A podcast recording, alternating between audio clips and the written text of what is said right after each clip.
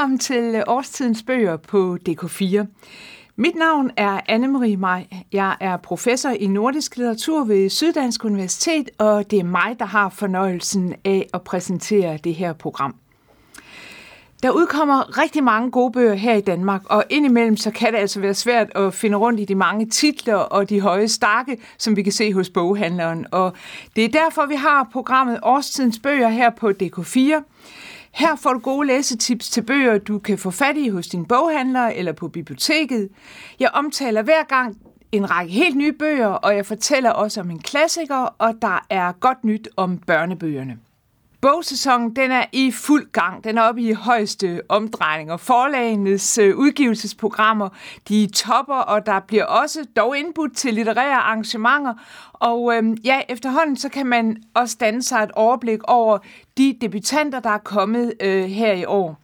Og med hensyn til de nye forfattere, der synes jeg, det har været værd at lægge mærke til Gry Stokkedal Dalgas, hvis debutbog hedder Det er herfra, jeg vil begynde at tale, disse ord kan finde vej.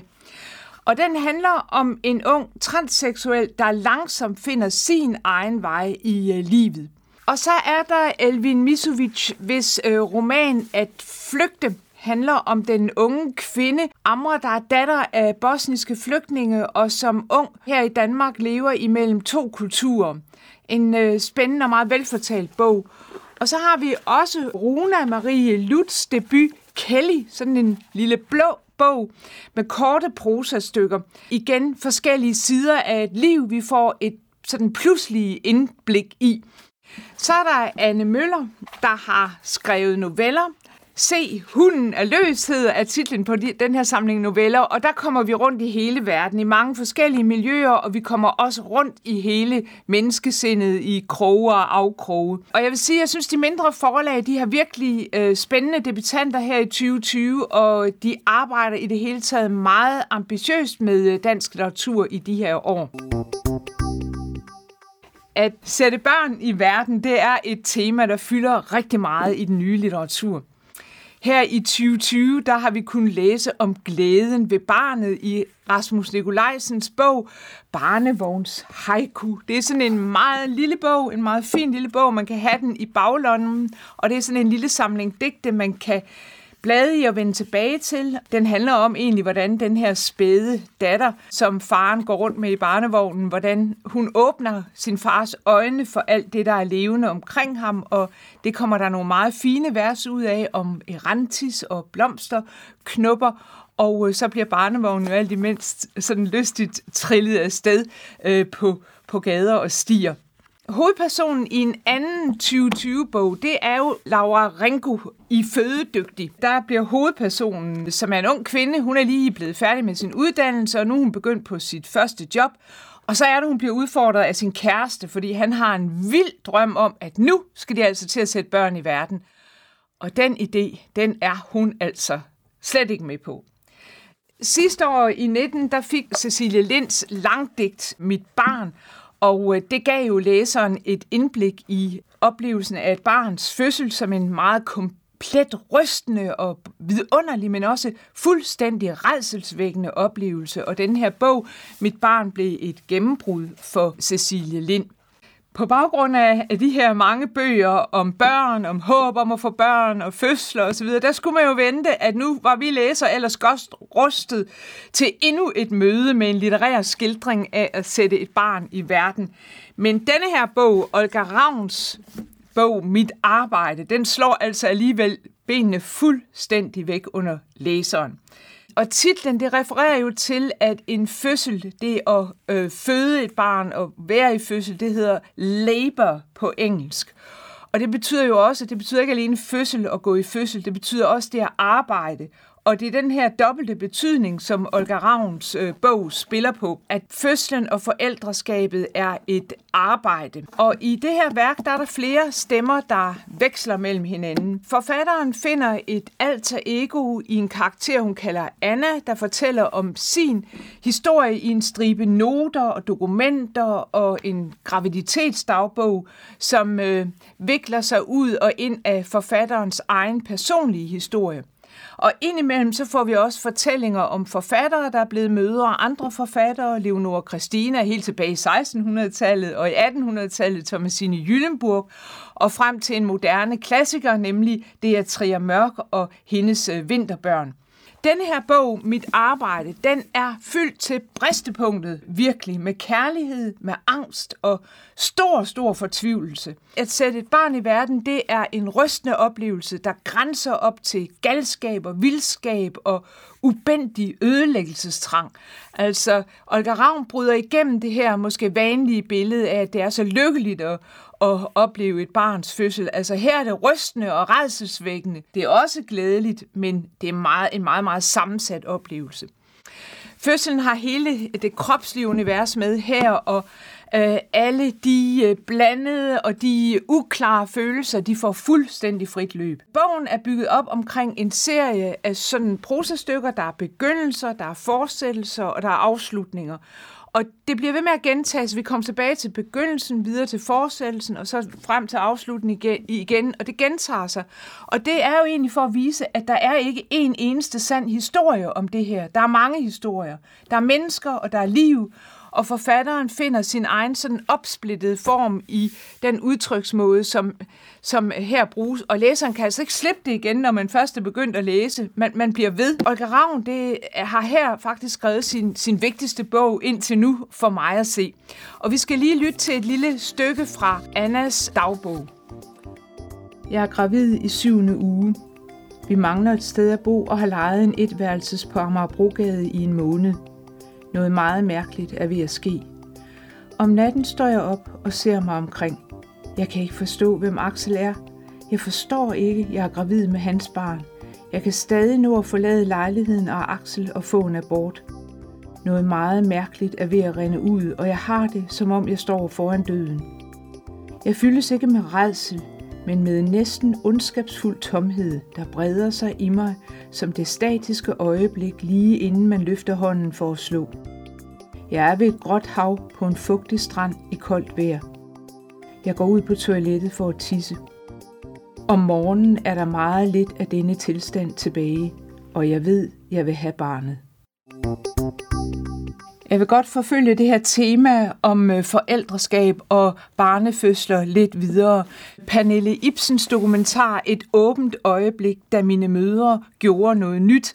Det fortæller historien om syv rødstrømper, der i 1972 beslutter sig til, at de alle vil være mor til det barn, som en af dem skal føde. Det lyder jo som noget af et eventyr. Et barn med syv mødre. Og det er i alle tilfælde et meget åbent øjeblik i historien, hvor alt er muligt, alt kan lade sig gøre, hvor kønsroller og samlivsformer er i vild, vild forandring. Pernille Ibsen fortæller om sine syv møder, om deres baggrund for at blive rødstrømper og tage på femølejre, om deres kvindekollektiv, deres uenigheder og om sammenbruddet for kollektivet. Det gik ned, øh, og Pernille og hendes biologiske mor, de øh, endte for sig selv og måtte bo for sig selv. Men Pernille Ibsen bevarede det nære forhold til alle sine syv mødre. Det er en øh, personlig beretning øh, og dokumentar, og det er et overraskende stykke Danmarks historie, vil jeg sige. Der er masser af gensyn med både Lilla Blæer og Femølejren, øh, kvindekollektiverne, så der er, er noget at fortabe sig i for den, der har lidt 70'er nostalgi. Men her er lige et stykke, hvor øh, Pernilles mor, Sanne, hun har besluttet sig for at tage på kvindelejre på Femø.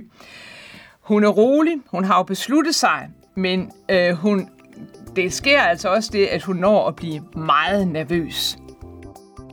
Broen fra solskinnet på madrassen forsvandt længe før afrejsen tre uger senere. Faktisk nåede Sanne kun lige at betale det sivekort, hun modtog fra Femølejren, inden nervøsiteten meldte sig. Dagene sneglede sig afsted. Hun gik tur med Miv i Søndermarken og hentede sin pille hos Karin. Da hun sad på sin hvide konfirmationskuffert og ventede på en taxa, som skulle køre hende ind til hovedbanegården og rejsen sydpå mod Femø, løb det hende koldt ned af ryggen. Hvad i alverden er det dog, jeg har begivet mig ud i?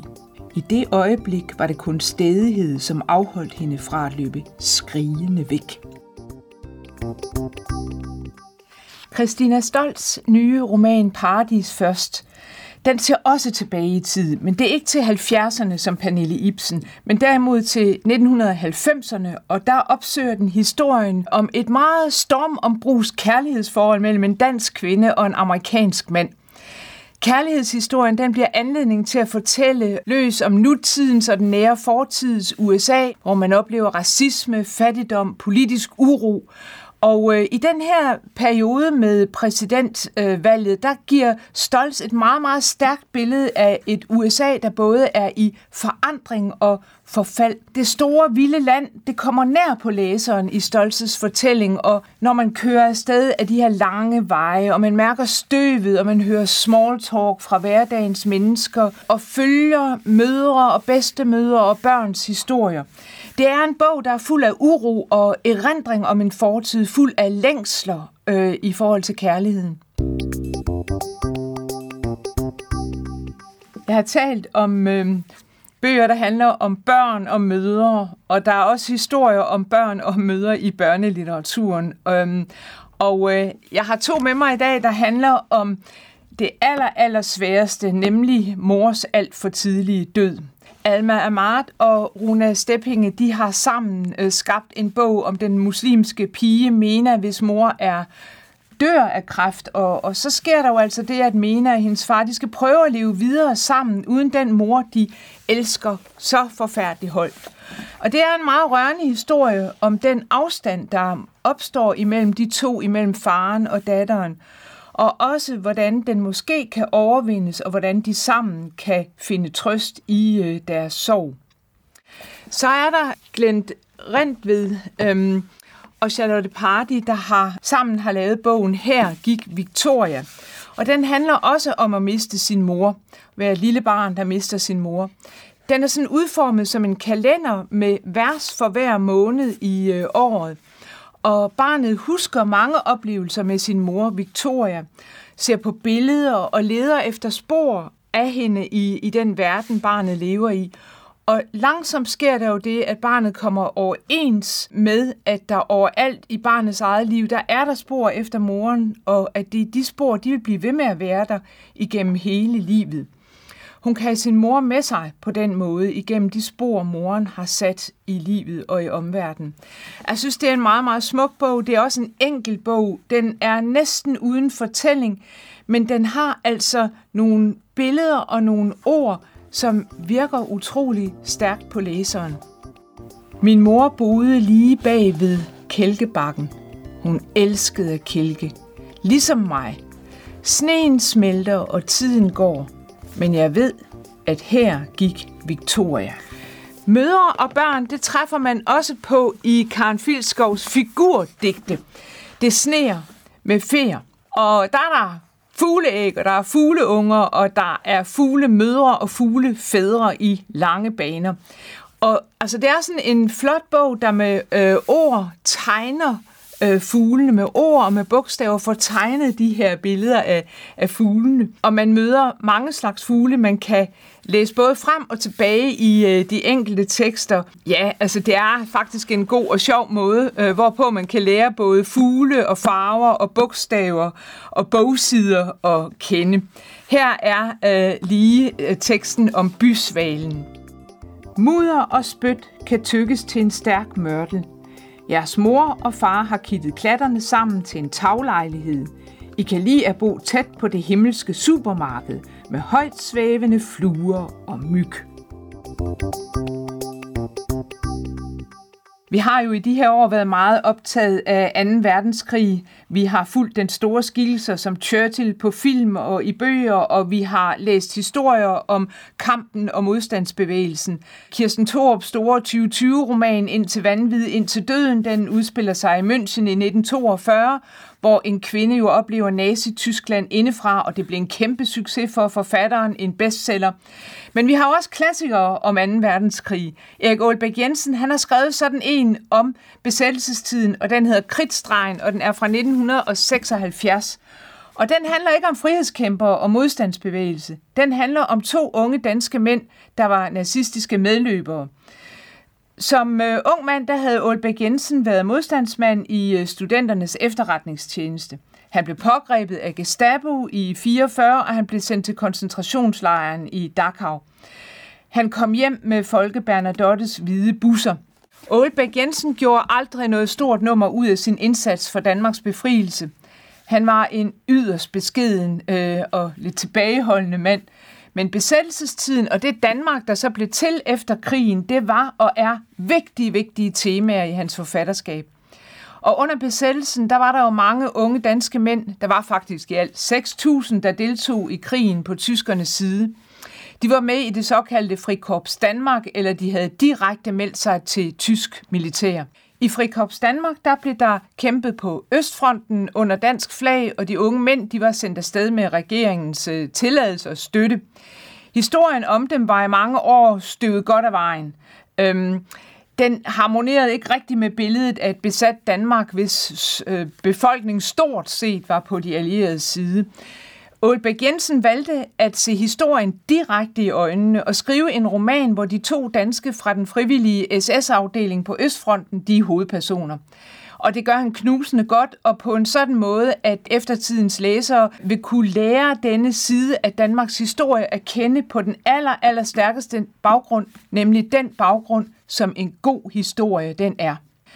Kridtstregen blev udgivet i 76, og vi følger altså de to nazistiske medløbere, Hardy og Bertel, der øh, deserterer fra deres Schalburg-magtkorps i en sjællandsk landsby, og så begiver de sig ellers hjem på en farefuld tur mod det Nordjylland, de forlod for at slutte sig til tyskernes kamp på Østfronten som SS-frivillige. Vi er i krigens sidste måneder i foråret 45, og de to unge mænd de bliver jaget både af deres egne fra Schalburg-korpset og af modstandsbevægelsens folk. De to unge de har haft vidt forskellige begrundelser for at melde sig på tysk side. Bertel han er fuldt i sin øh, nazisympatiserende fars fodspor, mens Hardy ser nazismen som del af en social kamp mod samfundets mægtigste og mod kommunismen. Romanen er stilfærdig i sin beskrivelse af deres tanker, bevæggrunde og sympati, øh, forskellige sympatier. De to har krydset en yderst farlig grænse med deres handlinger, men romanen viser også, at man sådan set nemt kunne havne på den helt forkerte side af kridtstregen. Vi skal have et lille stykke, hvor de to flygtninge de beder om mad på en gård, de er kommet til. Der var vel ikke et par stykker mad til to vejfarende – Konen så ned over dem og sagde, at de kunne komme indenfor. De fulgte hende gennem bryggerset og ind af en lav dør til køkkenet, hvor luften var så døgngammel, at den drev vandet op i øjnene og næsen. Konen slog til køkkenbordet med en karklud og sagde, at de kunne sidde der. Mens hun lagde tørv i komfuret, så Hardy, at hun havde grønne pletter i søndagskjolens ærmegab. Kridtstregen den er ikke genudgivet for nylig, men man kan låne den på biblioteket. Og ja, jeg har været på biblioteket for at låne den her, for jeg er den desværre ikke øh, stående i øh, mit bibliotek. Der har jeg altså måttet op til mit lokale bibliotek og have fat i den, og jeg kan se, at der, der, der står ligefrem stemplet klassiker bag på den, og det er jo meget flot. Man kan dog købe den som e-bog og som lydbog, og det er jo populært og godt for rigtig mange, så der er muligheder for at få fat i kridtstregen. Og selvfølgelig kan man også, hvis man gerne vil have den fysiske bog, og det er jo det, jeg skal til at tænke i, så kan man jo også øh, bestille den hos øh, antikvariatboghandleren. Jeg siger tak, fordi I fulgte med i årstidens bøger. Husk at give boggaver, hvis der skulle være en anledning, fordi der er nok at vælge imellem til læsere i alle aldre. Tak for i dag.